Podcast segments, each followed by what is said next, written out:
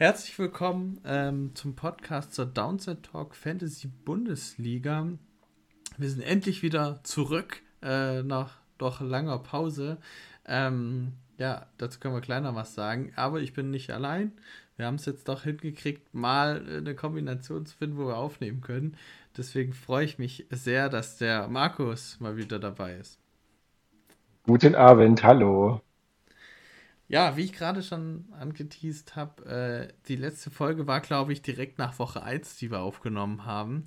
Jetzt ist die Fantasy-Saison quasi schon rum und ihr hattet keine Folgen zwischendurch. Auch die Charity-Week-Folge ist dieses Jahr verloren gegangen. Da muss man einfach dazu sagen, dass wir in unserem Podcast-Team alle sehr beschäftigt waren dieses Jahr und viele Sachen dazu kamen, mit denen wir teilweise so nicht gerechnet haben. Deswegen war es schwierig, da noch ein paar Folgen zu machen. Wir haben ja ohnehin das Konzept ein bisschen aufgelockert, dass wir gesagt haben, wir machen es nur noch alle 2-3 Wochen, wenn es halt gerade passt bei den Leuten. Und es hat halt bisher einfach nicht gut gepasst. Das kann ich zumindest von meiner Seite aus sagen. Du kannst gleich auch gerne noch was dazu sagen, Markus. Aber das tut uns auf jeden Fall leid, vor allem da wir angekündigt haben, dass eigentlich weiterhin Folgen kommen. Deswegen haben wir uns auf jeden Fall zusammengesetzt, wollten jetzt hier nach Abschluss der Regular Season vor den Playoffs, gerade mit Blick auf die zweite Bundesliga, auf die Champions League und auf die Bundesliga schauen und mal so gucken, was denn in der Zeit alles so passiert ist. Genau, also die Zeit hat ihre eigenen Wege gefunden. Und immer wenn mal irgendwie einer konnte, waren alle anderen aus privaten Terminen oder Dienstterminen so verhindert, dass wir irgendwie immer nur als alleinige hätten aufnehmen können. Und das wollten wir euch als Hörenden gern ersparen. Deswegen aber jetzt umso schöner wieder euch was Kleines liefern zu können, so ein bisschen sagen zu können, wie die Saison so lief und so einen kleinen Ausblick, so eine kleine Umschau in die Top-Ligen von unserem Liga-Format zu geben. Genau. Deswegen, das war uns auf jeden Fall sehr wichtig, dass wir das wenigstens hinkriegen. Und ja, genau. Deswegen, bevor wir jetzt aber damit anfangen, würde ich sagen, holen wir so ein bisschen den Talk, den wir sonst auch gerne haben, bisschen nach. Wie ist es so bei uns gelaufen? Wie ist das Feeling der Saison? Ich und Markus haben uns jetzt auch seit Woche 1, 2 nicht mehr gesehen und auch nicht mehr groß über die Saison geredet. Das ist vielleicht eigentlich auch ein ganz guter Punkt, um das hier ein bisschen nachzuholen. Wie geht's dir denn so mit der Saison bisher? Vor allem aus meiner Sicht ja gar nicht so verkehrt bisher verlaufen. Das stimmt. Also so aus Real NFL-Sicht hatte ich bis jetzt sehr viel Spaß beim Gucken. Die Niners rasieren und Purdy ist auf dem deutlichen Weg zum MVP, natürlich. Das sehe ich anders. Ja, ich eigentlich auch, aber ich mag wieder Twitter und Discord, einfach Discord-Foren explodieren, wenn man irgendwie so eine Brandbombe da reinwirft. Aus Fantasy-Sicht war es dieses Jahr irgendwie so eine kleine Saison zum Vergessen für mich. Also ich hatte 3 Redraft-Ligen, in allen 3 Ligen verpasse ich die Playoffs, in der Downside Talk Liga steige ich dementsprechend sogar noch aus der Division Liga ab. Ich habe in unserer Engine Room League nicht mal meine Prediction geschafft, wenigstens vor Björn zu bleiben, beziehungsweise vor Inge Meisel.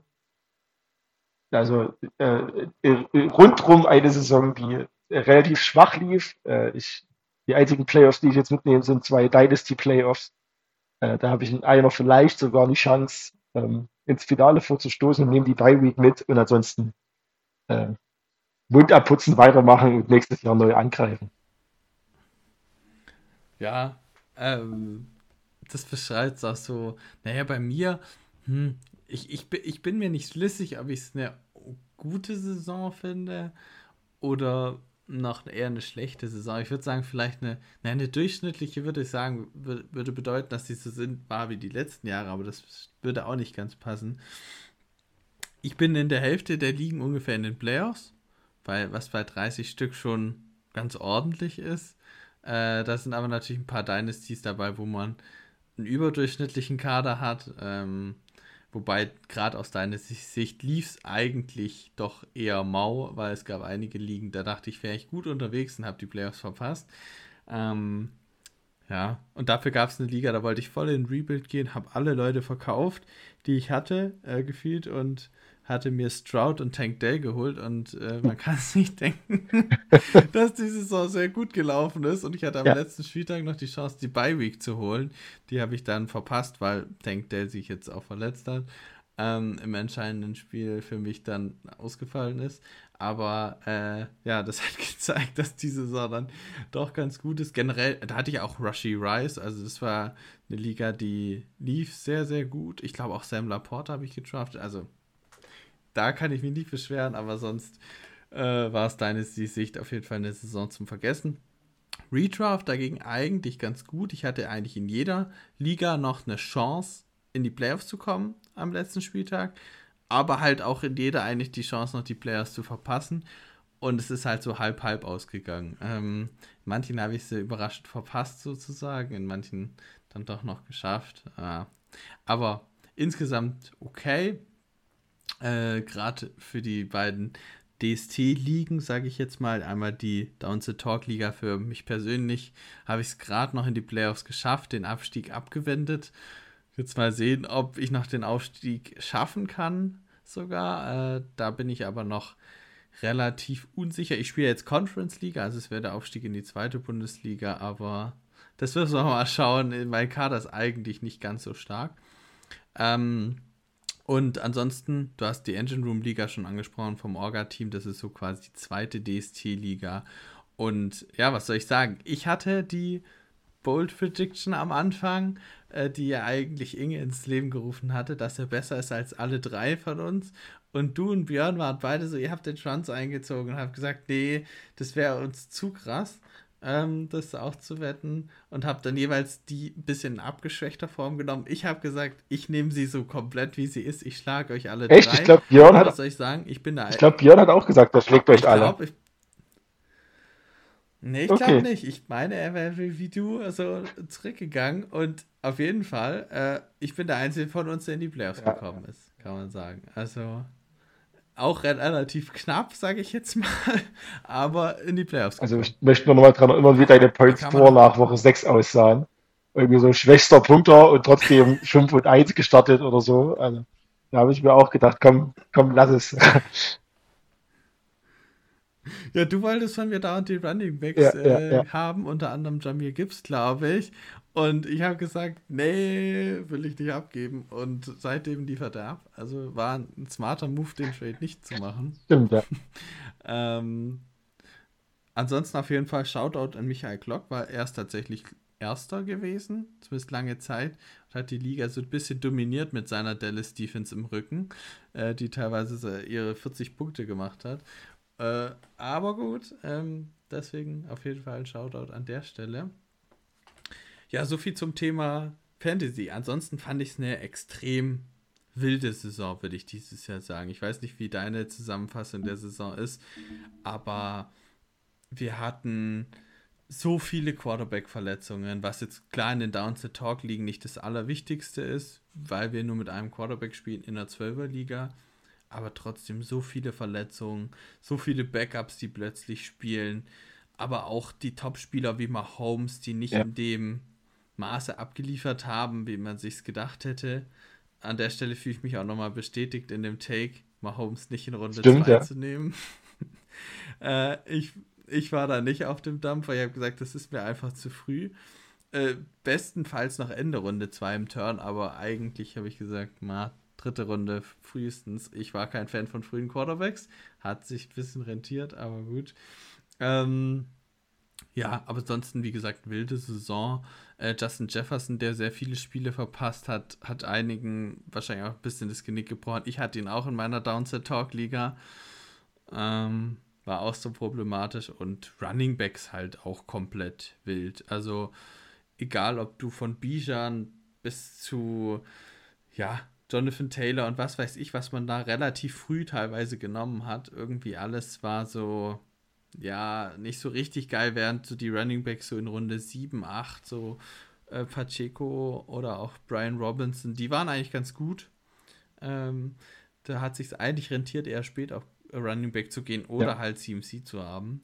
Also das sind so lauter solche Punkte, die mir jetzt einfach spontan einfallen. Das fand ich noch mal eine wildere Saison. Genau, also meine Bold Prediction lebt noch. Ich brauche noch die NFC South, die einen QB-Tausch vornimmt und dann hat tatsächlich in jeder Division mindestens ein QB-Spot gewechselt. Ich warte schon die ganze Zeit drauf, wenn die Atlanta Falcons nochmal sagen, komm, Ritter ist nicht die Antwort.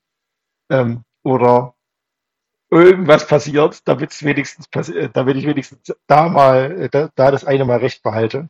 Und ansonsten, ja, also man sagt jedes Jahr irgendwie, Freak-Saison, merkwürdig, meine Predictions haben gar nicht gestimmt oder die Wetten auf die Zukunft von verschiedenen Spielern sind komplett in die Hose gegangen.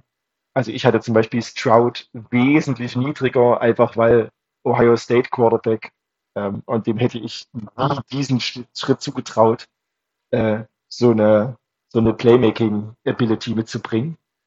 Gerade in meiner Division-Liga gab's auch da nochmal, wenn ihr das hört, sorry für unsere späte Folgen, gab's das ein oder andere Mal so eine Nachricht in dem League-Chat.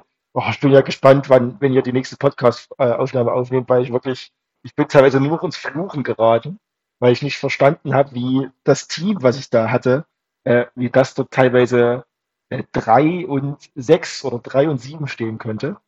Also ich gehe jetzt raus mit 6 und 8, aber dann sind halt solche Spieler da drin wie Joe Mixon, Tony Pollard, Zay Flowers, Michael Pittman, Chris Olave.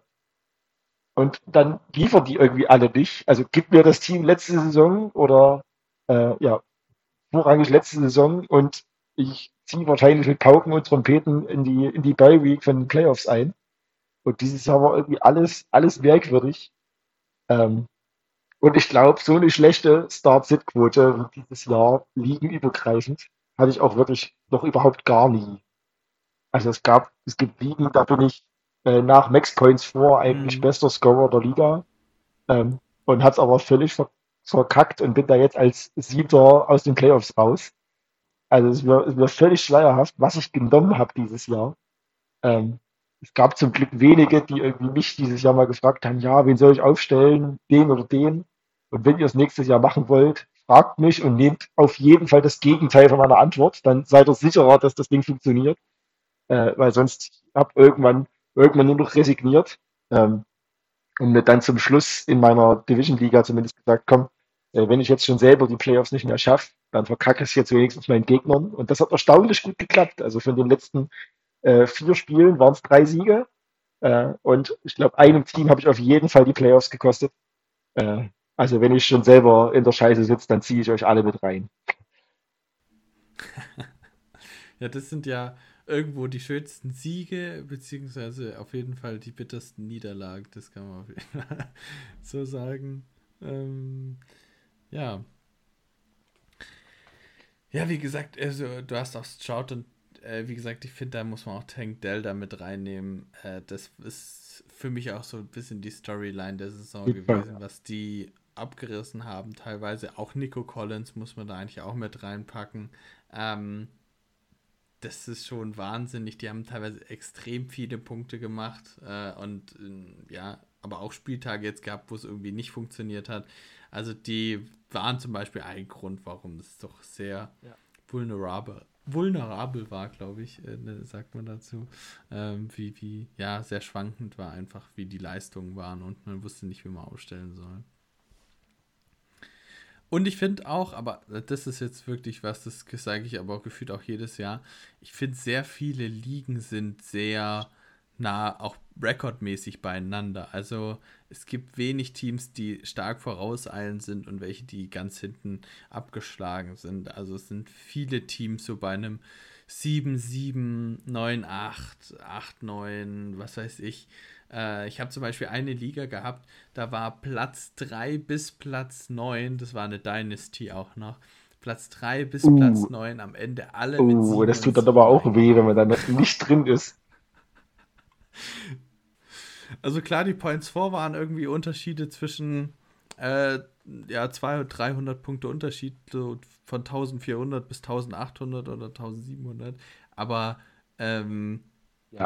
trotzdem, also das habe ich halt auch noch nie gesehen, würde ich sagen, also dass so viele Teams am Ende noch gleich auf sind, oder ich hatte auch ein Matchup in einer anderen Liga, wo 6 Leute noch um die Playoffs gespielt haben und alle haben gegeneinander gespielt und die Gewinner sind dann jeweils reingekommen in die Playoffs. Das war auch eine ganz kuriose Situation. Also da gab es schon auch einiges Schönes, muss man sagen.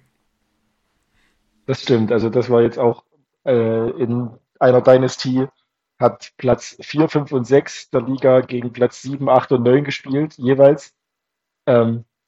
Und es kam wirklich genauso, wie es kommen musste. Also alle 3 schlechter platzierten Teams haben die 3 besser platzierten besiegt. Und es gab quasi einmal einen kompletten Switch von letztendlich jetzt 6 Teams in den Playoffs. Da ist jetzt schon viel Schweiß und viel Tränen geflossen, glaube ich. Ja, das glaube ich auch. Ich bin auch gespannt, was die Hörer uns noch berichten. Ich werde auf jeden Fall gucken, dass wir nochmal so eine Mailback-Folge vielleicht nächste Woche einstreuen. Mhm. Das war jetzt ein bisschen kurzfristig, dass das jetzt so geklappt hat. Deswegen ist das jetzt hier nicht mit drin. Aber ich glaube, so ein paar Storys von euch ist vielleicht ganz schön, wenn wir das dann nochmal jetzt dann so nächste Woche uns angucken. Inklusive des Matchups dann in der 2. Bundesliga, die Halbfinals. Das wäre eigentlich so ein ganz schönes Ding, dass wir das noch machen, wenn es zeitlich bei uns klappt. Ich versuche es zu machen und zur Not würde ich sagen, mache ich es alleine, muss ich aber mal schauen, wie wir es hinkriegen. Ich möchte aber nichts versprechen, dass dann später nicht gehalten wird. Deswegen, aber wir versuchen unser Bestes, sagen wir es so. Wenn du sonst nichts mehr hast, würde ich tatsächlich jetzt auch mal in die Thematik der Folge einsteigen. Ja klar, gerne. Wir wollten uns ja, wie gesagt, die 2. Bundesligen, nicht ganz so im Detail, die Champions League und die Bundesliga angucken. In der 2. Bundesliga gibt es nämlich zu berichten, es sind ja auch einige Leute aus der Bundesliga abgestiegen, darunter auch die Finalisten von 2022, Wotan und Elb11. Elb11 hat ja tatsächlich auch die Bundesliga gewonnen, damals dann. Und ja, sie sind beide abgestiegen und jetzt sind sie wieder abgestiegen. Das heißt, sie fallen in die Conference-Liga zurück. Aus der Bundesliga jetzt back-to-back abgestiegen. Das ist schon bitter und damit sind sie nicht alleine. Denn Pfiff Wolmeran, der hat nämlich auch, glaube ich, die 1. Bundesliga gewonnen, wenn ich mich richtig erinnere. Und Isar Cowboy sind ebenfalls abgestiegen. Das heißt, wir haben gleich 5 Leute, die back-to-back abgestiegen sind. Also bitter für die 5 Jungs auf jeden Fall. Dazu sind noch 3 weitere abgestiegen. Pink Panther, Catwalker und General 85. Aber die haben es jeweils in die Playoffs noch geschafft und verbleiben also mindestens in der 2. Bundesliga. Sie haben ja aber nochmal die Chance, wieder aufzusteigen, wenn sie die ins Finale kommen. Da an der Stelle kann man vielleicht auch nochmal die Playoff-Regeln vielleicht gerade mal erklären. Ich denke, da haben auch immer der eine oder andere nachgefragt. Also in der Bundesliga steigen, wie gesagt, die schlechtesten 8 ab. Dazu kommen wir aber gleich nochmal. In der 2. Bundesliga steigen die Teilnehmer des Finals auf. Die letzten 6 steigen ab. Also alle, die die Playoffs nicht erreichen. Und das zieht sich eigentlich komplett durch. In der Conference League, in der Division Liga steigen auch jeweils die 6 Leute, die die Playoffs verpassen, ab. In der Regionalliga ist es so, dass die letzten 2 Spieler, also die Teilnehmer des Toilet Bowls, in die Kreisliga absteigen. Und natürlich in der Kreisliga kann man nicht absteigen. Und was den Aufstieg angeht, wie gesagt, in der 2. Bundesliga die Teilnehmer des Ligafinals, in der Conference-Liga die Sieger des Ligafinals. Also das wird ganz schön tough. Man muss die Liga gewinnen, um aufzusteigen. In der Division-Liga steigen die Teilnehmer des Ligafinals auf, plus die Sieger des Spiels um Platz 3. In der Regionalliga ist das genauso. Da hat sich auch nichts verändert. Und in der Kreisliga gibt es jetzt folgende Aufstiegsregelung: Die Teilnehmer des Ligafinals plus die Sieger des Spiels um Platz 3 steigen auf.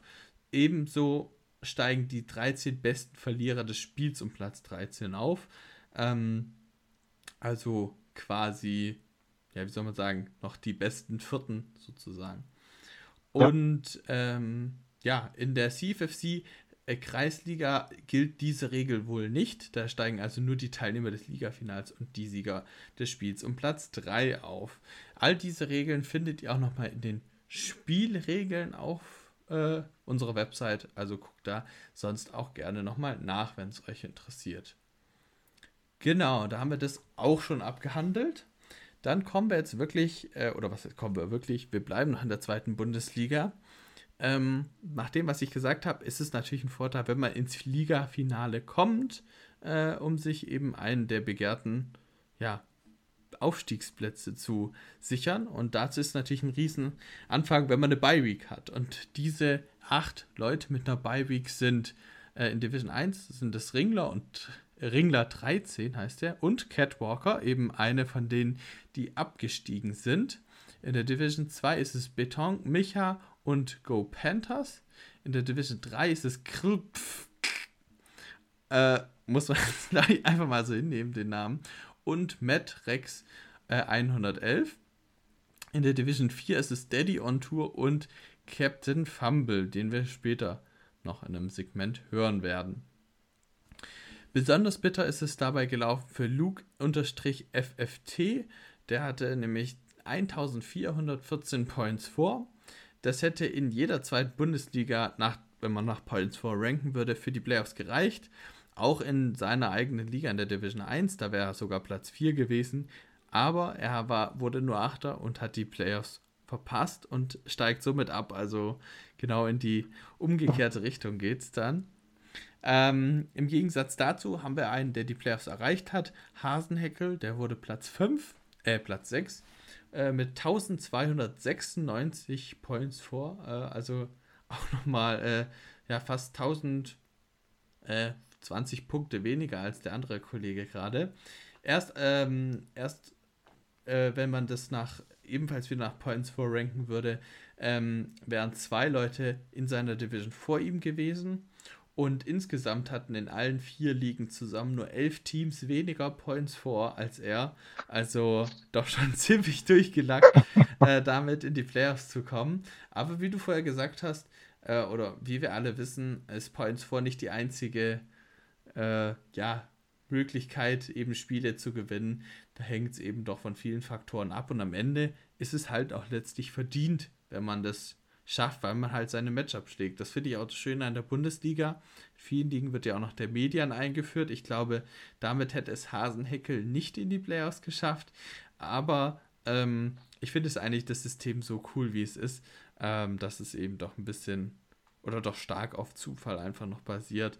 Aber man kann da irgendwie noch besser mitfiebern, als wenn es dann mit Median doch alles ein bisschen ausgeglichener ist und mehr wirklich nach Punkten dann auch geht. Ja, also Hasenheckel hat eigentlich das Motto gewählt, ein guter Hase springt nur so hoch, wie er muss, so wie es aussieht. Also das ist schon krass, so mit so einer geringen Anzahl an Points vor und dann auch noch mit einem Sieg Vorsprung zu Platz 7 in die Playoffs einzuziehen. Ja gut, also ohne den Sieg Vorsprung hätte er es auch nicht geschafft, also weil der stimmt, mit 6 und 8, die beiden Kollegen hätten zwar auch zugegebenermaßen nur 8 und 16 Punkte mehr gehabt. Also jetzt auch nicht so viel mehr, aber sie wären auf jeden Fall vor ihm gelandet. Also ein Sieg weniger und er wäre Achter gewesen. Genau, das einfach noch zum Thema zweite Bundesliga, dass ihr da abgeholt seid. Wir werden auf jeden Fall nochmal ein Update machen, sobald die Finals stattfinden, dass wir dann auch wissen, welche 8 Teams wirklich am Ende aufsteigen werden. Ja, auf jeden Fall. So, jetzt haben wir natürlich noch das Thema Champions League Quali-Ranking offen, denn wir haben jetzt 14 Spieltage hinter uns, das bedeutet, die Regular Season ist vorbei Und das Champions League Quali-Ranking bezieht sich ja explizit auf diese 14 Spiele, wer da die 12 meisten Points vor erzielt hat, der kommt in der kommenden Saison in die Champions League, also qualifiziert sich dafür. Und diese 12 Namen wollen wir jetzt natürlich auch gebührend ehren, sage ich jetzt mal. Bevor wir das noch machen, kann man da nochmal ein paar Leute erwähnen, die es knapp verpasst haben. Beton Micha und Flo. Die sind auf Platz 30 und 33 im Ranking. Warum erwähne ich die? Weil wir die eben gerade in der zweiten Bundesliga hatten. Flo hat jetzt zwar keine Bye-Week, aber hat auch noch die Chance, in die Bundesliga zu kommen. Also waren sehr gut dabei dieses Jahr. Aus der Bundesliga werden wir da keinen wiederfinden. Da hat es keiner in die Top 100 geschafft. Also doch eine Bundesliga diesmal mit wenigen Points vor. Das war in den letzten Jahren anders, da kann ich mich erinnern, da hatten wir doch den einen oder anderen, der auch im Champions League Quali-Ranking sehr hoch war. Und da müssen wir natürlich einen Kollegen noch erwähnen, mit dem wir auch viel in der Offseason gemacht haben. 49er Flo war ja auch in dem einen oder anderen Stream zugegen. Er ist immerhin auf Platz 23 gekommen, hat es also knapp verpasst. Das kann man auf jeden Fall noch dazu erwähnen. Und ich glaube, also du hast ja selber angesprochen, wie deine Saison so lief. Ich kann auch bei mir sagen, ich habe auch die Top 100 verpasst. Und auch sonst habe ich keinen aus unserem Podcast-Team da wiedergefunden. So, sollen wir es dann so machen, dass wir es abwechselnd die 12 Leute vorlesen? Können wir gerne machen, ja. Gut, dann fange ich mit Platz 1 an und der Person, die am meisten Punkte jetzt über 14 Spiele gesammelt hat, nämlich, ich finde schon ziemlich starke 1677,4 Punkte, 12 Siege, 2 Niederlagen, Domi Edel. Stark, auf jeden Fall. Wir sind dann bei Platz 2, der bringt 1668,10 Punkte mit, also nicht wesentlich weniger und hört auf die guten Namen Los Sues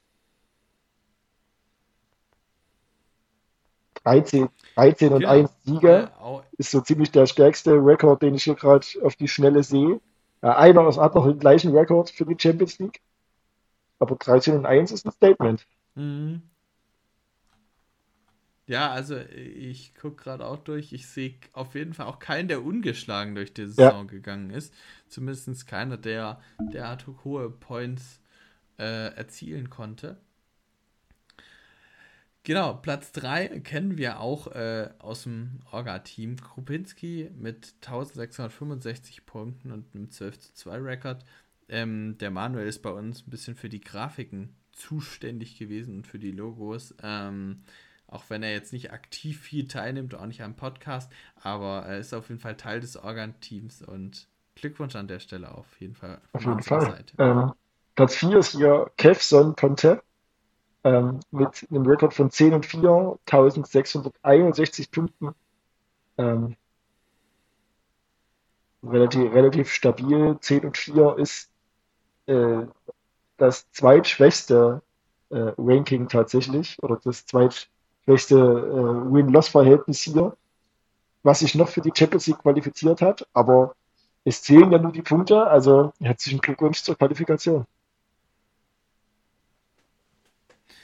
Genau, Platz 5 ist Agur, ebenfalls 10 und 4, mit 6 Punkten weniger, mit 1656 Punkten. Dann kommt mein Favorit hier in der Reihe, der gute Impact Ace ist auf Platz 6, mit einem Rekord von 9 und 5, also der schwächste Rekord an Champions League Quali-Teams mit Punkten 1653, fast 1654.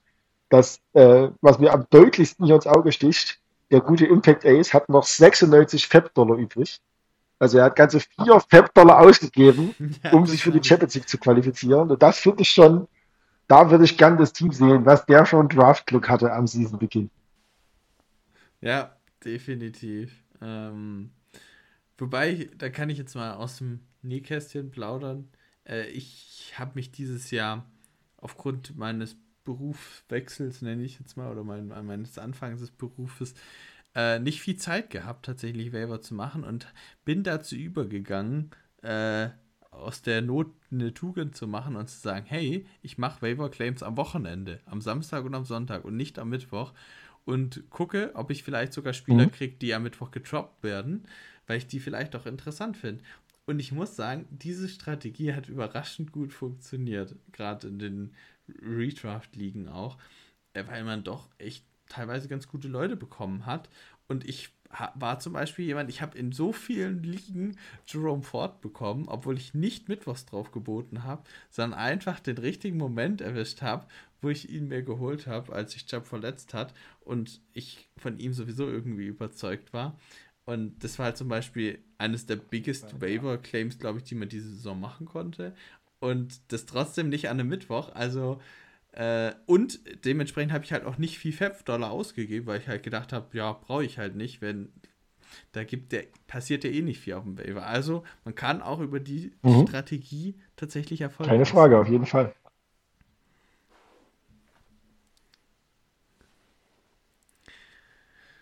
So, dann bin ich jetzt wieder dran. Hier haben wir jetzt zwei Kollegen, die am meisten FAP-Dollar ausgegeben haben. Die anderen waren meistens so irgendwo zwischen 40 und 60.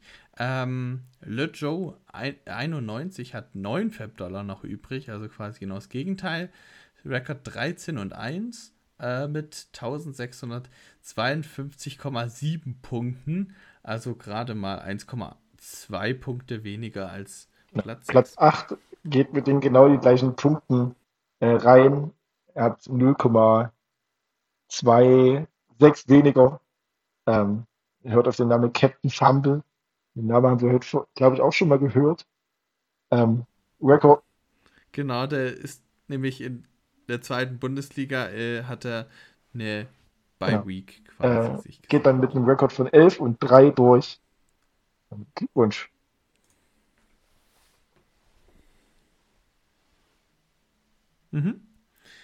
Dann auf Platz 9 ebenfalls 11-3, auch nur jetzt 1,1 Punkte dahinter. Chrissy 2,3.1, auch hier Glückwunsch. Platz 10 ist BW 92, geht auch mit einem Rekord von 13-1, also den besten Rekord, den wir dieses Jahr, diese Saison offenbar erreicht haben, durch. 1651 Points erreicht. Und stabil durchgelaufen, würde ich sagen. Ja. Und auch wieder nur 0,6 Punkte dahinter. Nee, stimmt gar nicht. 0,6 Punkte dahinter. Typen auf Platz 11. Mit und Platz 12, der letzte, der reingegangen ist der gute Leichtler. Record 12-2. Hat 1647 Points vor mitgenommen, um sich zu qualifizieren. Noch 44 FAP-Dollar übrig, um vielleicht jetzt auch noch in den Playoffs das ein oder andere glückliche Waiver-Target zu treffen. Und was mir hier dann doch deutlich auffällt dieses Jahr ist, es gibt eine relativ erkennbare und deutliche Gap zwischen Platz 12 und Platz 13. Also so zwischen Platz 12 und Platz 6 knüppelt sich ja schon ziemlich, also alles so im 10-Punkte-Bereich. Und der Abstand zwischen Platz 12 und Platz 13 sind auch nochmal 8 Punkte. Also da kann man, glaube ich, von 12 verdienten Champions League-Teilnehmern sprechen. Ja, auf jeden Fall. Also auch die dahinter haben dann 1636, 34, 31, 23 und 20. Also auch da nochmal dann eine Gap. Also so gerade rund um Platz 18, 19, 20 ist dann auch nochmal ein Gap da. Vielleicht können wir die kurz nochmal erwähnen. Carter Mikesh vom Deich, Row Razorbacks, Apollo 12, Lahenk und Jodelbert sind quasi so die Kollegen, die so direkt dahinter sind, falls sich der ein oder andere dann doch nicht für die Champions League anmelden sollte oder nicht dann irgendwie nächstes Jahr noch dabei ist, während es dann die ersten nach Rücker, aber wir hoffen natürlich, dass sich die 12, die sich auch qualifiziert haben, sich dazu bereit erklären, noch eine weitere Liga nächstes Jahr zu spielen, nämlich die Champions League. Also auch hier nochmal gesammelt Glückwunsch an alle, die es geschafft haben. Und ja, da steht ja eigentlich jetzt logischerweise auf dem Plan, mal in die Champions League dieses Jahr reinzuschauen. Wie die denn so abgeschnitten haben. Da kann man, also die 6 Leute, die es in die Playoffs geschafft haben, sagen wir so, bei Absteiger gibt es ja in der Champions League nicht. Man ist sowieso ja nur ein Jahr dabei und danach muss man sich über die normalen Downside Talk Ligen, über die Punktzahl quasi so qualifiziert haben, wie wir es gerade erklärt haben. Man kann auch sagen, keiner der bisherigen 12 hat es natürlich wieder geschafft. Das wäre auch ein besonderes, sehr krass, wenn man das zweimal in Folge schaffen würde. Die 6 Playoff-Teams sind Croton, Chiefsten, Coolness Faktor, Icon 92, FSTU und Höcki 49. Das sind eben die 6 von oben, von Platz 1 zu Platz 6, gerade in der Reihenfolge runtererzählt. Das bedeutet, dass Croton und Chiefsten die Bye-Week haben und Coolness Faktor spielt gegen Höcki 49 und Icon 92 spielt gegen FSTU. So, wie wollen wir es machen? Wollen wir da auch in die Matchups reinschauen? Können wir gerne machen. Oder sollen wir zur Bundesliga? Dann gucken wir da doch auch rein. Einen Moment, ich muss hier die Liga aufmachen, dass du da auch parallel reinschauen kannst, weil aufs Liga... Genau, nein, ich sehe nicht mal die Liga auf unserer Website. Also die Namen waren auch gerade für mich neu. Ja, das tatsächlich auch. Das habe ich tatsächlich auch nicht hingekriegt. Ich habe das Glück, dass ich in der Liga, also als Commissioner-mäßig dabei bin, nicht als Spieler, keine Sorge. So gut bin ich dann auch nicht. Dann gucken wir uns doch Höcki 49 gegen Coolness Faktor an.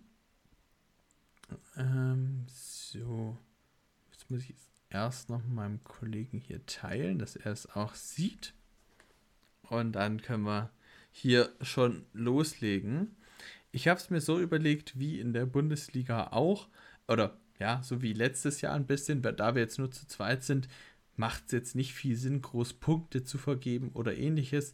Ich würde einfach sagen, wir gucken uns so die einzelnen Positionen an. Wen finden wir jeweils besser? Ob der erste genannte, das wäre jetzt in dem Fall hier Höcki 49, der Spiel vom ersten genannten, oder vom zweiten genannten Coolness Faktor, wen wir da einfach in dem Matchup vorne sehen. Quarterback-Duell bei den beiden hier, Jordan Love gegen Patrick Mahomes. Ich habe so eine Vermutung, wen du vorne hast. Ja, was? Ist es so? Ich weiß es gerade gar nicht. Ich finde, beide Quarterbacks sind gut. Man kann hier vielleicht auch noch erwähnen, gegen wen sie spielen. Das finde ich gerade bei den Quarterbacks dieses Jahr durchaus nicht ganz unwichtig. Jordan Love spielt gegen Tampa Bay und Mahomes gegen New England. Ich finde es ein sehr enges Duell. Also auf jeden Fall enger, als man vor der Saison gedacht hat. Ich denke, das kann man auf jeden Fall so sagen. Also Jordan Love spielt von der Downside Talk Liga mäßig, also nach den Settings, so rum muss man sagen, eine echt gute Fantasy-Saison, also überraschend gut. Das hatte ich jetzt auch nicht unbedingt so erwartet.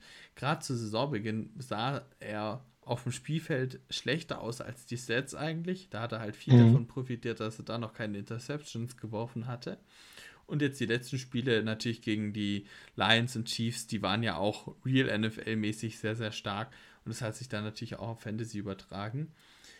Ja, und Mahomes schwächelt dieses Jahr merklich, vor allem mit seinen nicht existenten Wide Receivern, bis auf einen, zu dem wir jetzt aber gleich auch noch kommen, weil ich ihn hier auch sehe. Deswegen finde ich es ein ganz arg offenes Duell. Und gerade, wenn man sich überlegt, Packers gegen Tampa Bay, Chiefs gegen eine gute Defense mit New England. Ich finde es einfach ausgeglichen, bleibe ich bei. Ja, das würde ich tatsächlich auch sagen, ja.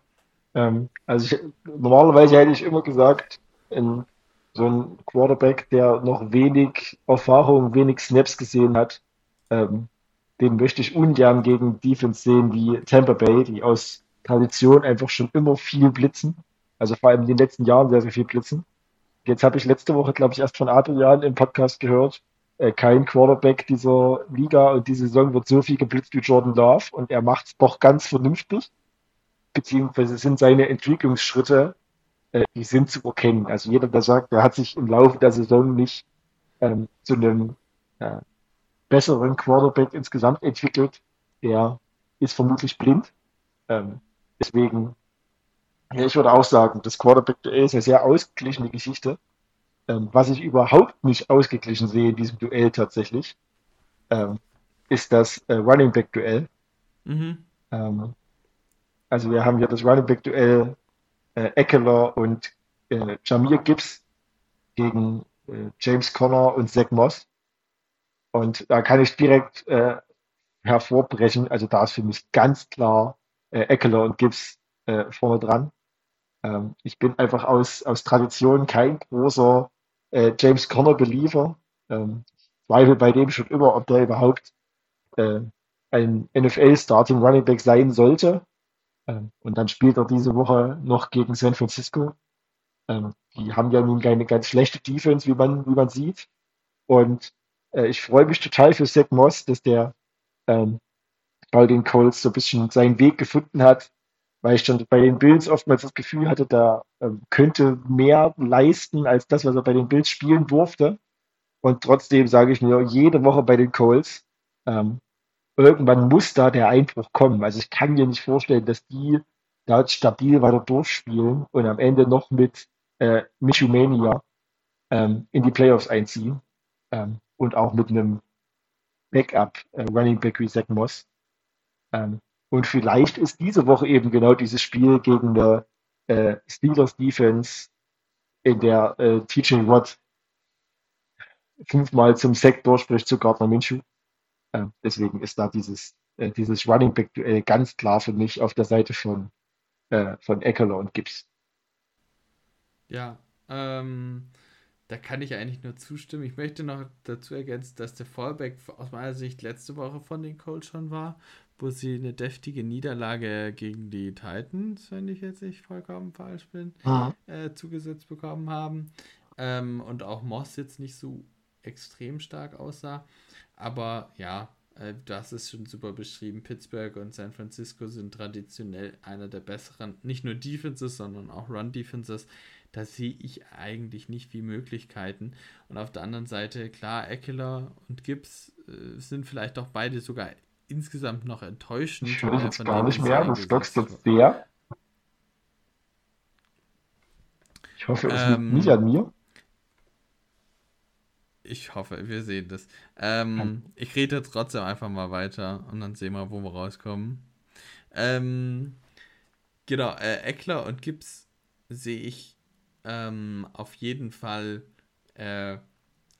sind enttäuschend in dieser Saison, aber ja, die machen ihre Punkte trotzdem zum Teil. Jetzt bei Ekeler haben wir es auch letzte Woche gesehen und Las Vegas und Denver sind jetzt auch eher einfache Run-Defenses, also klares Matchup auf der Seite auf jeden Fall. Dann gehen wir zu den Wide Receivern, da würde ich jetzt mal anfangen. Da haben wir Stefon Diggs und Devonta Smith gegen Rashee Rice und DeAndre Hopkins.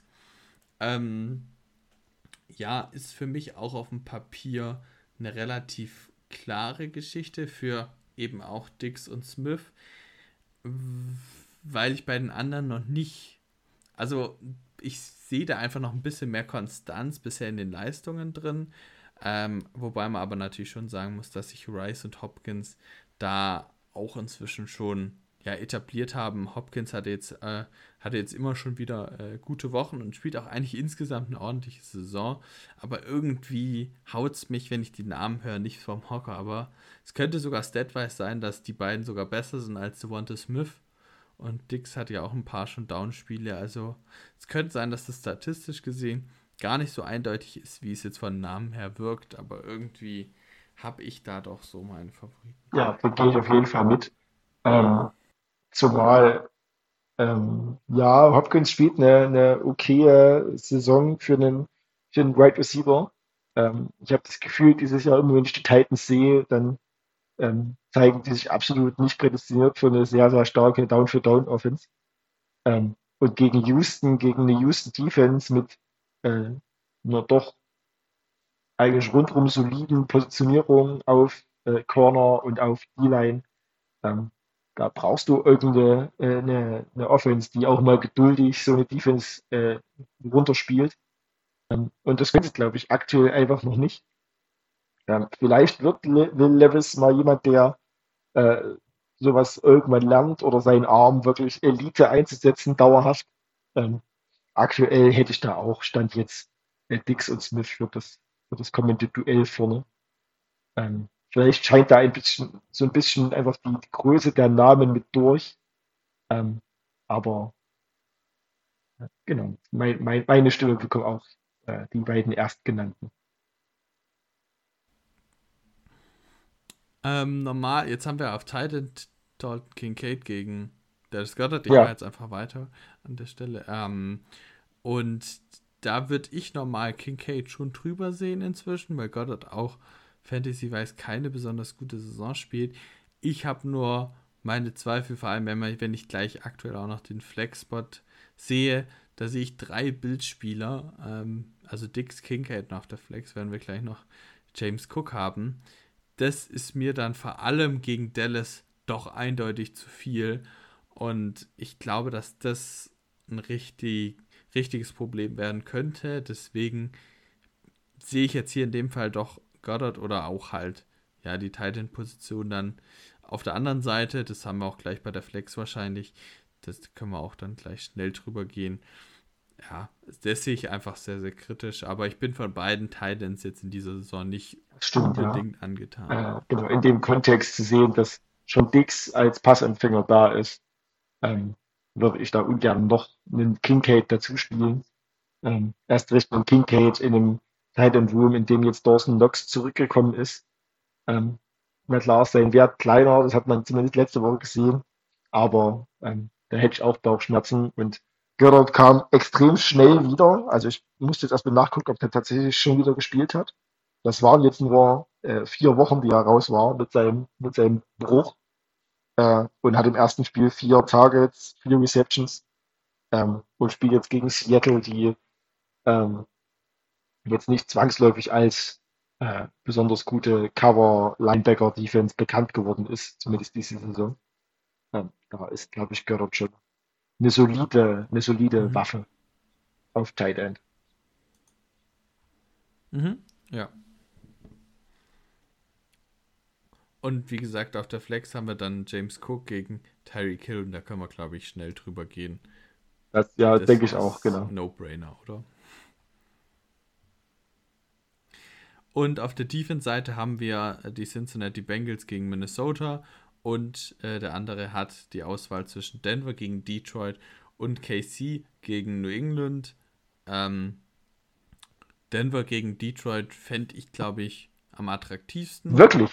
Okay. Von den 3 Defenses. Hätte es genau umgedreht gesagt. Ja, weil Detroit ist einfach gerade so ein bisschen für Interceptions und sowas. Okay, ein bisschen anfällig und macht ein paar Fehler. Und Denver Defense ist, wie wir jetzt die Downside Talker wissen, ist auch eine der heißesten Defense, was gerade Takeaways angeht und Turnovers kreieren, sowohl Interceptions als auch Fumbles etc.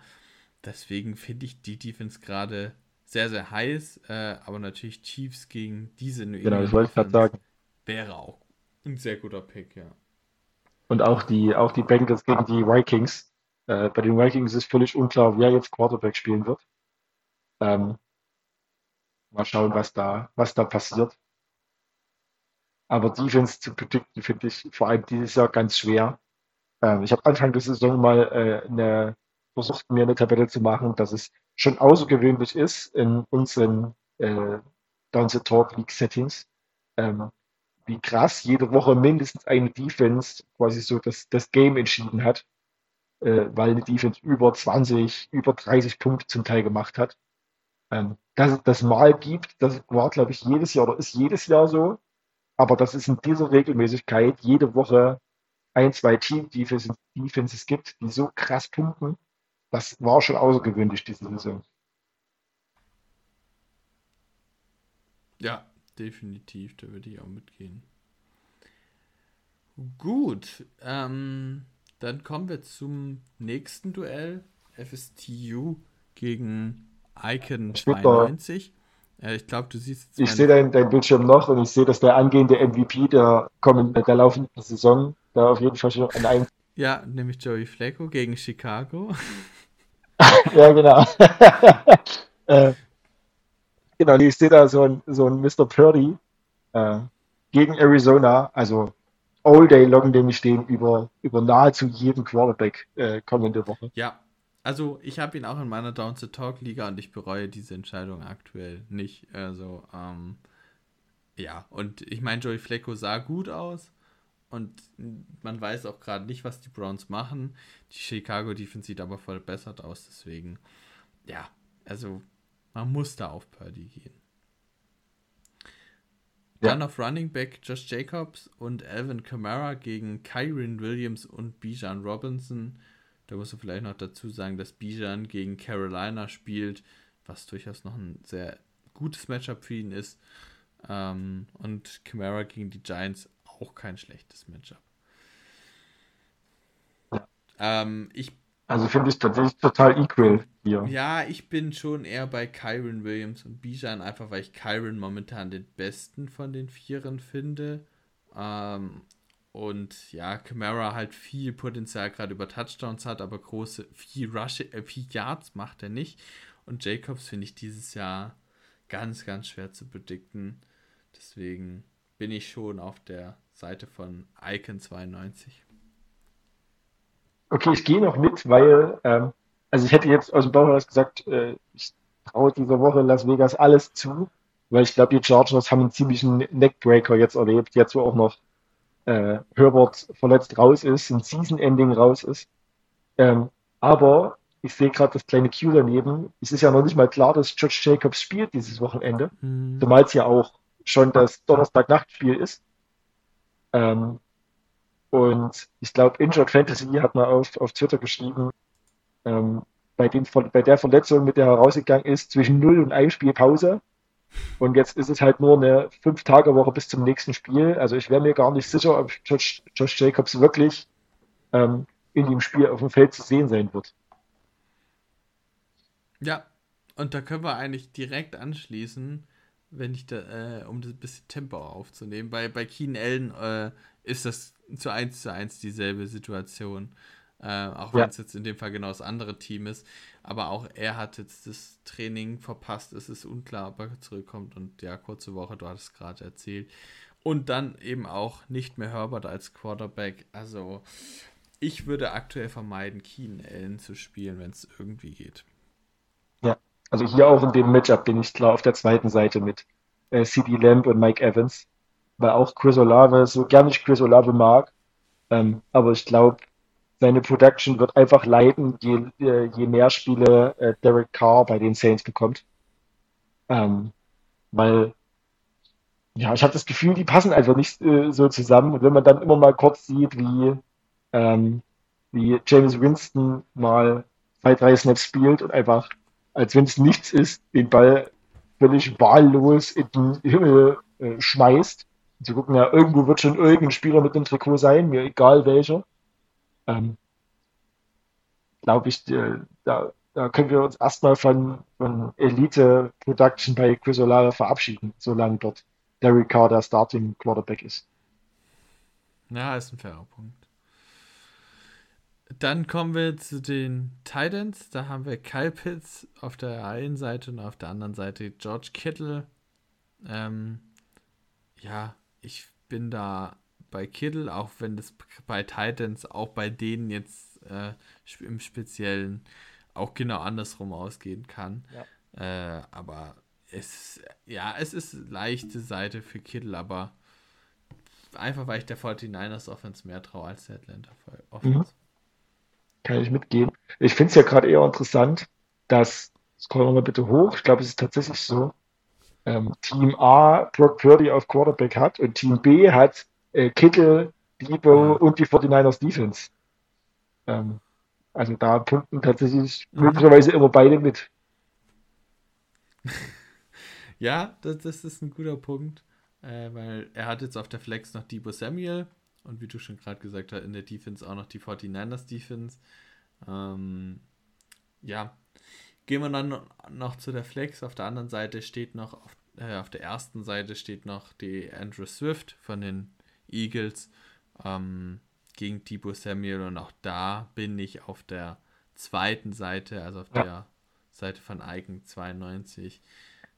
Das Debo spielt einfach momentan gut, weil die Offense gut spielt und er natürlich gut eingebunden wird. Also, und dagegen einen Running Back zu spielen, egal welchen, außer CMC, hätte ich meine Probleme mit. Ja, auf jeden Fall. So, und dann haben wir natürlich die Packers Defense gegen die 49ers Defense noch. Zur Auswahl hätten wir sonst noch alternativ Buffalo gegen die Eagles. Wobei ich jetzt hier schon eher bei den Defensives bin, die jetzt auch gerade aufgestellt sind, also bei den Packers auf der linken oder ersten Seite und die 49ers auf der rechten Seite. Und ja, also ich kann als Packers-Fan der Packers-Defense nicht vertrauen, deswegen kann die Wahl hier nur 49ers. Ja, ich muss als Niners-Fan meiner Defense vertrauen. Gegen Arizona, also wenn nicht auch noch gegen wen dann sonst. Ich rechne schon damit, dass in der Regular Season doch mal so ein kleines Codespiel mit drin hängt, in dem man nochmal untergeht, aber doch bitte nicht unbedingt gegen diese Vögel. Also gar nicht böse gemeint, sondern die Cardinals sind halt Vögel. Tiere, Vögel. Den Sieg würde ich schon gern noch verbuchen und mitnehmen, um einfach die Division auch zu clinchen. Ja, und noch ein Argument gegen die Packers. Die Packers haben es geschafft, dass Tommy DeVito Offensive Player of the Week in der NFC ist. Ich glaube, das sagt alles darüber aus, was ich dieser Defense aktuell zutraue, vor allem gegen schlechte Teams. Deswegen können wir das an der Stelle danach zumachen. Du willst sagen, Tommy DeVito ist nicht der nächste Tom Brady? Ja, also so wie er gespielt hat, war es auch nicht Tom Brady-Style, sondern mit seinen läuferischen Faktoren vielleicht eher so Lamar Jackson, Josh Allen in Prime, aber ja, aber, das weiß ich nicht. Hast du die Reaktion von seinem Coach gesehen, als er in der Pressekonferenz das gefragt wurde? Ich fand, das war ein sehr schöner Tag. Ja, doch, fand ich wirklich gut. Also völlig die Gesichtszüge entglitten von Brian Dable. Und er hat diesen Reporter einfach angeguckt, ja komm, lass es einfach sein. Steck die Frage zurück, ich möchte da nicht drauf antworten. Das war echt gut. Ja, sehr gut. So, wir sind jetzt schon bei über einer Stunde. Bei 58 Minuten, aber wir sollten trotzdem auf jeden Fall Gas geben. Ja, wir haben nämlich noch die erste Bundesliga vor uns. Ich wollte dich jetzt aber gar nicht so da abbrechen, aber ist auf jeden Fall eine gute Story, die du erzählt hast. So, wir gehen jetzt nochmal kurz durch, wie steht's da? Den Finalisten vom letzten Jahr, Erdl, der verloren hat leider, hat es auch erwischt. Er steigt aus der Bundesliga ab. 7-7 ist sein Rekord. Gleiches Schicksal gilt für Duelb, der auch 7-7 ist. Own 23, der 6-8 steht, Patsche 5-9, JH 2599, der steht 3-11 und Strubinho 2-12. Diese Kollegen steigen alle aus der ersten Bundesliga ab. Da haben wir auch ein paar Leute, die letztes Jahr noch schon dabei waren, für die es ebenfalls runtergeht, sowie halt die Aufsteiger, zumindest zum Teil die Aufsteiger. Noch mit dabei sind De Nino 8-6, Max 8-6, Marco P 9-5 und ein Yuppie 9-5. Interessanterweise kann man hier noch dazu erzählen, Zwiebelmeister hat es in in die Bye-Week geschafft als Zweiter. Er hat aber nur 4 Punkte mehr als ein Yuppie. Also ganz, ganz knapp, beide Rekord gleich. Also ganz, ganz knapp sich noch ins Halbfinale geschlichen, sage ich jetzt mal. Und darf dann eine Woche ausschnaufen. Und dann mal schauen, wie es dann im Halbfinale wird. Also auch Zwiebelmeister hat es schon mal geschafft. Er wird nicht absteigen. Gleiches gilt für den Tabellenersten, der die Liga so ein bisschen dominiert hat. Stangolf steht 11-3, hat auch die meisten Points vor, ist klarer Erster und hat eben auch sich die Bye-Week verdient. Und da hattest du eine kleine Story zu Stangolf. Genau, zu Stangolf kann ich noch eine kurze Geschichte erzählen, weil mit einem Dominator Stangolf, der die Liga in Grund und Boden dominiert, das habe ich erlebt in der ersten Downside Talk Fantasy Football Bundesliga-Saison. Hat Stangolf mit mir Regionalliga gespielt und hat uns dort alle in Grund und Boden gespielt. Also ich glaube, ist sogar komplett ungeschlagen oder 13-1 aus der Liga-Saison rausgegangen. Müsste ich jetzt lügen, um das genau zu wissen. Ich weiß, dass er sich mit dieser Challenge oder mit dieser Leistung damals dann für die Champions League qualifiziert hat und da relativ stabil war. Und warum weiß ich das alles noch so genau? Weil Stangolf quasi sein halbes Elite-Team gefühlt hergeschenkt hatte. Ich hatte irgendwie total Pech zu Season-Beginn und habe gedacht, komm, alles auf den Prüfstand, alles verkaufen, und habe dann damals George Kittle verkauft für James Conner und noch einen viel wertloseren Wide Receiver, da weiß ich nicht mehr wer. Ich weiß, dass damals die Geburtsstunde meiner James Conner Abneigung begonnen hat. Deshalb hat sich genau dieses Ereignis und dieser Name sehr tief in meine Fantasy-Gedächtnis eingebrannt. Aber schön, den Namen mal wieder zu sehen, und schön, dass der möglicherweise mit Ruhm und Ehre und mit meiner damaligen Investition in Kittel in ihn jetzt deutscher Meister werden könnte. Ja, das ist ja schon ein witziger Zufall, so wie man die Leute wieder sieht, auch wenn man ja, genau, das Trauma natürlich nicht haben will. Aber gut. Und durch diese ganzen Standings ergibt sich jetzt auch ein, naja, so ganz besonders ist es jetzt nicht, aber es ergibt sich der Fall, dadurch, dass sich auch der letztjährige Meister Divi nicht mehr für die Bundesliga angemeldet hatte, dass wir nur noch einen Mitspieler haben aus letztem Jahr, der verbleiben könnte in der Bundesliga, nämlich Max. Alle anderen sind abgestiegen, beziehungsweise im Falle von Divi haben sich nicht angemeldet. Das heißt, ja, es könnte eine komplette Durchmischung im Vergleich zu vor 2 Jahren geben. Wir haben ja auch gehört, wie die letztjährigen, oder nicht letztjährigen, aber wie es den Meistern in den Vorjahren ergangen ist. Also, ja, wir haben eine gute Durchmischung in der Bundesliga dabei, lesen viele neue Namen, und ich finde es zumindest eine sehr erfrischende Sache. Aber ich muss sagen, ich habe auch ein gewisses Herz für Max. Der war letztes Jahr schon an sehr, sehr vielen Trades beteiligt, und so ist es auch dieses Jahr. 8 von 11 Trades in der Liga gingen durch seine Hände, sage ich jetzt mal. Okay. Darunter auch der absolute Blockbuster-Trade. Er hat sich am 5. November CMC geholt, den werden wir auch also gleich hören, den Namen, für Bijan Robinson und Puka Nakua. Also krass. Also einen richtig stabilen Trade. Ich tue mich schwer, den zu bewerten, weil es ist jetzt auch inzwischen schon fast 1,5 Monate her. Ich bin da tatsächlich nicht so gut drin zu sagen, wie damals die Lagen waren, ob es damals ein fairer Trade war oder nicht im Nachhinein. Es ist schon ein kleiner Win wahrscheinlich, so oder so.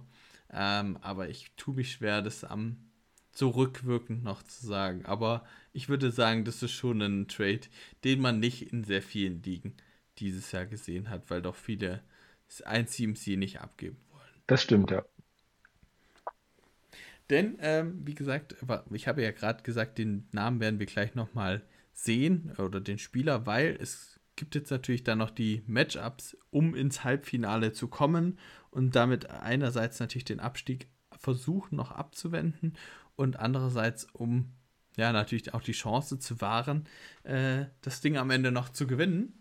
Und da haben wir zum einen Max gegen Marco P. und den Ninjo gegen ein Yuppie, und wir starten auch mit Max gegen Marco P. und würden die jetzt noch durchgehen und dann ist die Folge auch durch soweit. Genau, jetzt muss ich natürlich hier auf die Matchups draufgehen, dass wir die auch natürlich gut analysieren können. So, und da haben wir natürlich auch wieder deinen Lieblingsspieler auf Quarterback. Wir haben Dak Prescott, genau. Marco P. ist jetzt immer die erste Seite. Auf der ersten Seite Marco P., Dak Prescott, und auf der zweiten Seite Max, der eben auch CMC hat eben auch Brock Purdy auf Quarterback. Ja, das ist jetzt spannend. Wie siehst du das? Du sagst ja, dein MVP ist Purdy und mein MVP über die Saison würde ich aktuell Prescott geben, deswegen...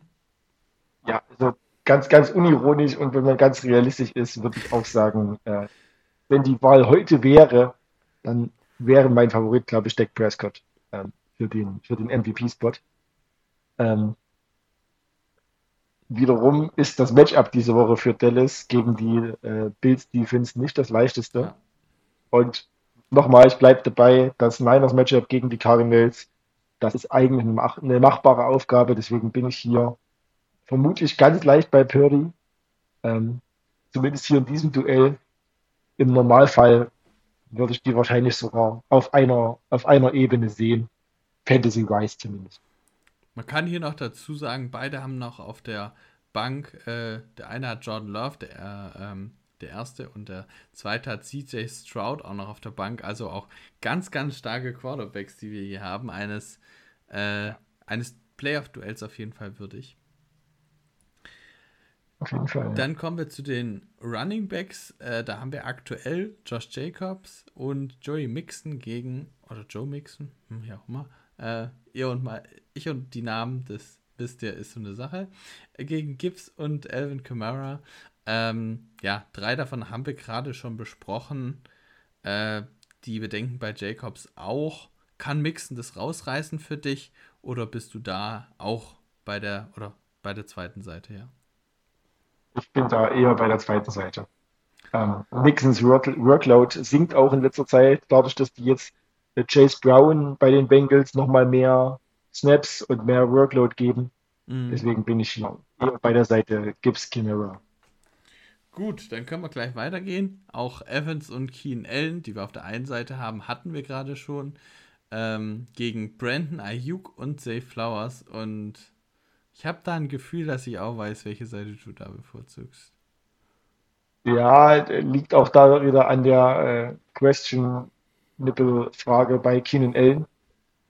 Und Ayuk ist einfach ein cooler Wide Receiver. Wir haben hier wieder das gleiche Thema. Also er hat Purdy auf Quarterback, Ayuk auf Wide Receiver, CMC noch auf der Flex. Das ist ganz schön Niners-lastig. Ja, das kann natürlich aufgehen, aber Ayuk kann halt auch immer mal so ein Spiel haben, wo er mehr blockt und mehr Weg frei macht für CMC oder für einen Devo-Run und selbst seine eigenen Punkte darunter leiden dann. Trotzdem bin ich hier auf Seite 2 auf jeden Fall. Also Zay Flowers, Brandon Ayuk. Ja, man kann auch den Case dafür machen. Also Ayuk ist, würde ich sagen, gerade der stärkste Wide Receiver davon. Und auch wenn Sleeper und die Projection das aktuell ganz anders sehen, kann man einen Case dafür machen, dass ich auch Flowers über Evans und Keenan Allen habe. Dementsprechend bin ich da eigentlich schon auch auf der zweiten Seite. Ich kann noch mal gucken, welche Alternativen noch da sind für Keenan Allen. Und da sehe ich einzig und allein Tyler Lockett noch als Wide Receiver wirklich noch da. Und es gibt noch ein paar Running Backs, aber wirklich einen starten davon würde ich sehr ungerne. Also, es muss wahrscheinlich hier Keenan Allen noch sein, wenn er irgendwie spielt. Und dann sehe ich hier kleine Nachteile. Nachteile. Auf der Tight End Position haben wir Kate Orton gegen Dallas Goedert. Goedert hatten wir gerade schon. Orton war eigentlich auch mit dabei. Der war auf der Bank. Den hatten wir jetzt nicht angesprochen.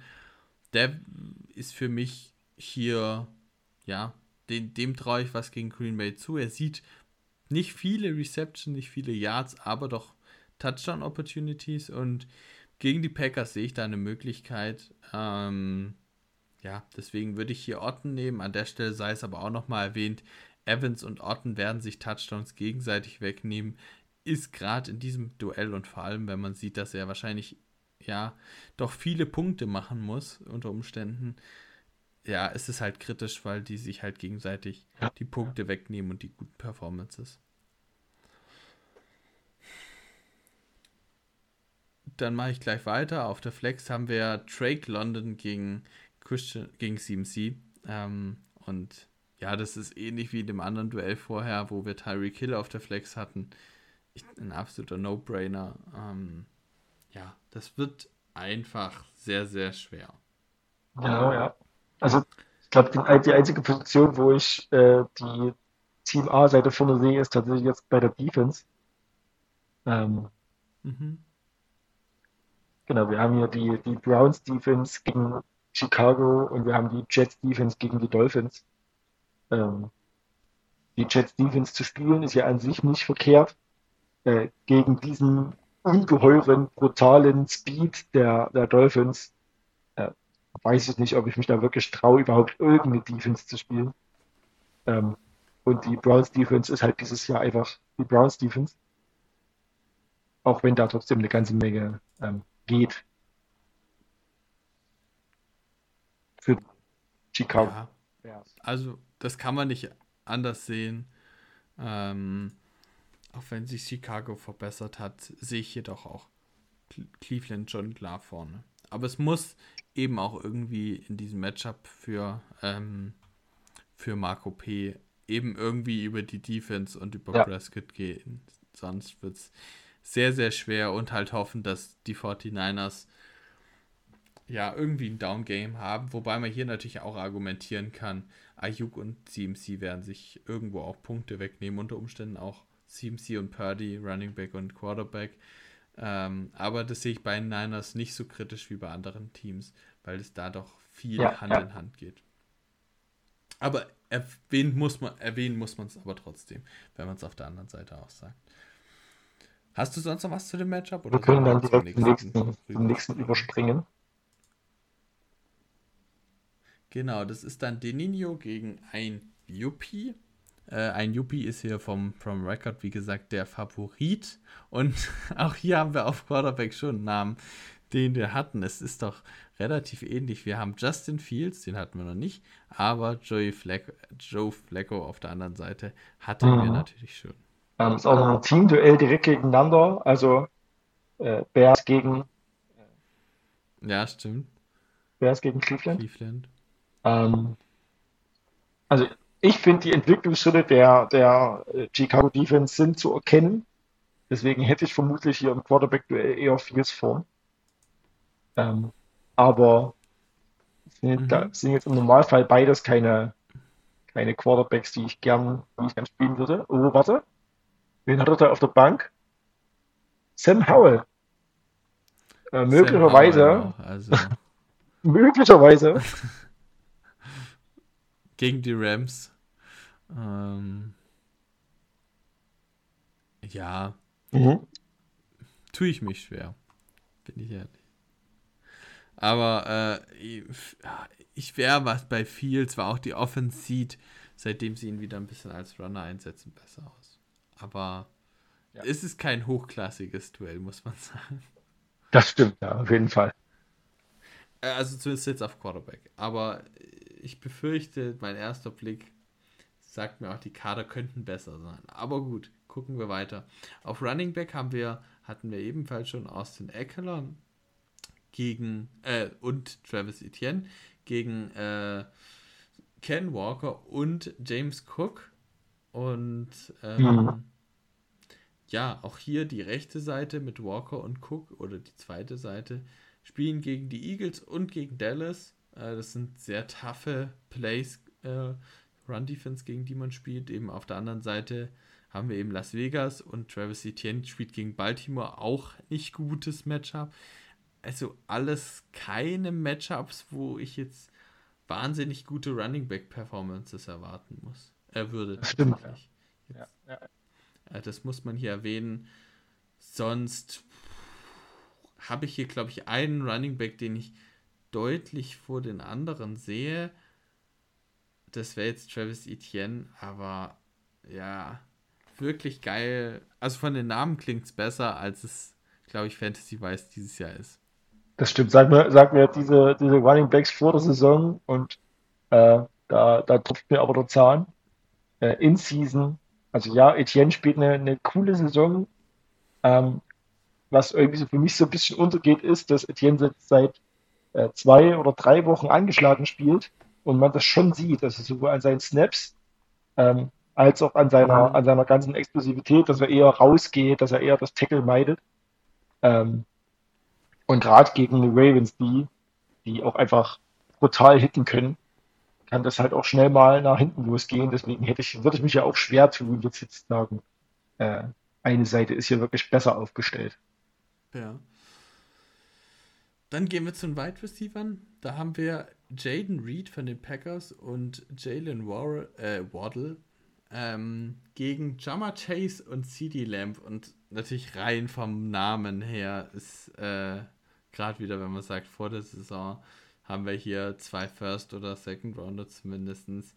Das ist hier schon sehr krass. Aber natürlich, Chase spielt natürlich auch mit Jake Browning. Das ist jetzt... Mhm. Hat zuletzt jetzt nicht schlecht ausgesehen, ist aber auf jeden Fall eine Gefahr für sich. Jetzt gerade letzte Woche gegen die Colts 4 Targets und 3 Receptions für 29 Yards. Das war halt nichts, aber davor 11 Receptions für 149 Yards, ein Touchdown, 26 Punkte. Das ist halt bei Chase dieses Jahr einfach ein Riesenproblem, dass du es nicht genau projecten kann. Während ich auf der anderen Seite schon einfach eine solide Baseline sehe, aber wenig Potenzial, um 20 plus Punkte zu machen. Also mit Waddle und Reed. Gehe ich komplett so mit. Also es wird mich nicht überraschen, wenn CeeDee Lamb tatsächlich mehr Punkte macht als Waddle und Reed zusammen.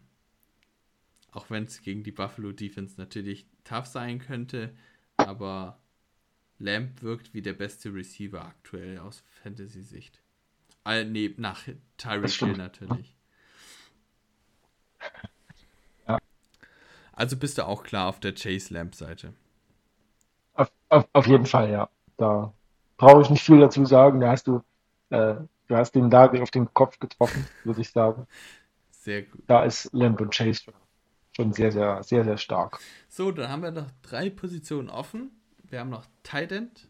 Und das finde ich jetzt ein sehr, sehr spannendes Duell. Sam Laporta gegen TJ Hawkinson. Auch projection-wise sehr ausgeglichen. Für wen entscheidest du dich hier? Oh, wenn ich müsste. Musst du. Dann gehe ich auf Sam Laporta, einfach nur, weil ich da weiß, wer sein Quarterback ist für diesen kommenden Spieltag.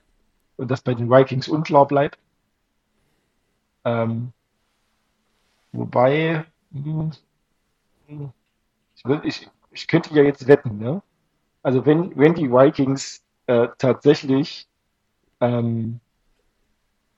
nicht ihren Rookie-Quarterback spielen, sondern, ich habe seinen Namen gerade vergessen. Mullins. Genau, Nick Mullins spielen. Dann gehe ich da auf Hawkinson, weil Nick Mullins hat in seiner Karriere vielleicht nicht viel erreicht als Backup-Quarterback, aber eins hat er auf jeden Fall erreicht, er hat George Kittle zu dem Tight End gemacht, der er heute ist. Also George Kittles absolute Leistungsexplosion kam mit Nick Mullins als Backup-Quarterback der 49ers.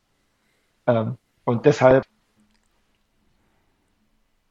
Nick Mullins scheint Tight Ends zu vertrauen, Hawkinson ist ein stabiler Tight End, wenn Mullins spielt, dann Hawkinson, wenn nicht, dann Laporta.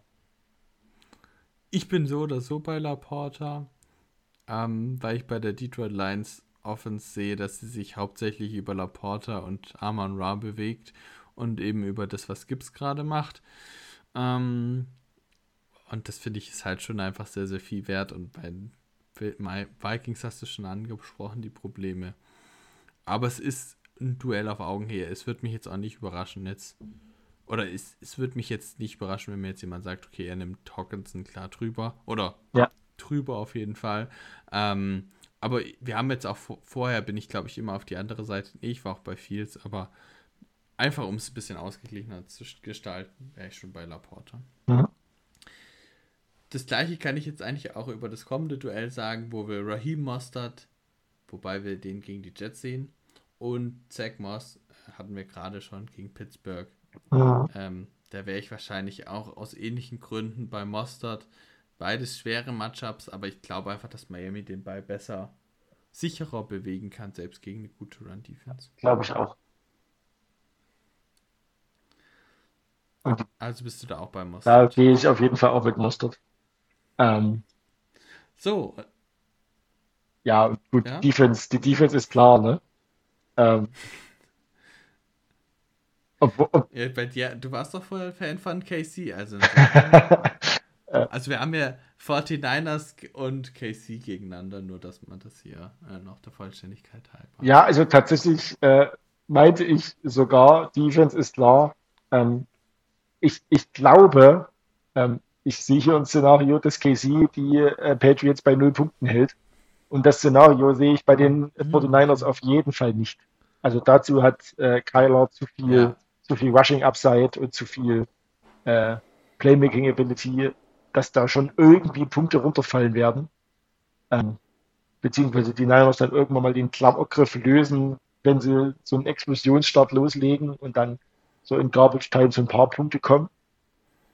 Ich traue New England gegen Chiefs überhaupt gar nichts zu. Also ich glaube, die sehen da diese Woche nicht eigentlich und gehen dort völlig unter. Die Chiefs haben Wut, die wollen beweisen, dass sie doch ein krasses Team sind und nicht auf Schiedsrichter oder Flaggen oder sonst was angewiesen sind. Und die Defense ist schon die ganze Saison über sehr, sehr stark. Deswegen glaube ich, die Chiefs-Defense nimmt dieses Wochenende die Patriots auseinander. Ja, ist ein sehr fairer Call. Und mit deinem Argument gehe ich jetzt auch mit. Hier kann man vielleicht auch nochmal erwähnen, Sleeper Projections, wie gesagt, dieses Jahr vor allem ziemlich oft, vor allem bei IDP, aber anderes Thema. Sehen die hier beide Teams genau bei 9,02. Also das ist auch ganz witzig. Stand jetzt, wir nehmen jetzt Mittwochabend auf. Kann sich noch verändern. Aber ja, wäre wahrscheinlich leicht bei den Chiefs. Nach deinen Argumenten gehe ich damit. Gut, dann haben wir das durch. Haben jetzt hier einen guten Überblick bekommen. Folge wurde jetzt auch schon wieder lang genug. Deswegen bleibt mir jetzt eigentlich nur noch zu sagen, ich wünsche euch allen viel Spaß. Viel Glück, wer es hört noch, und für eure Playoff-Matches, falls ihr welche habt, dass ihr euch da durchsetzt.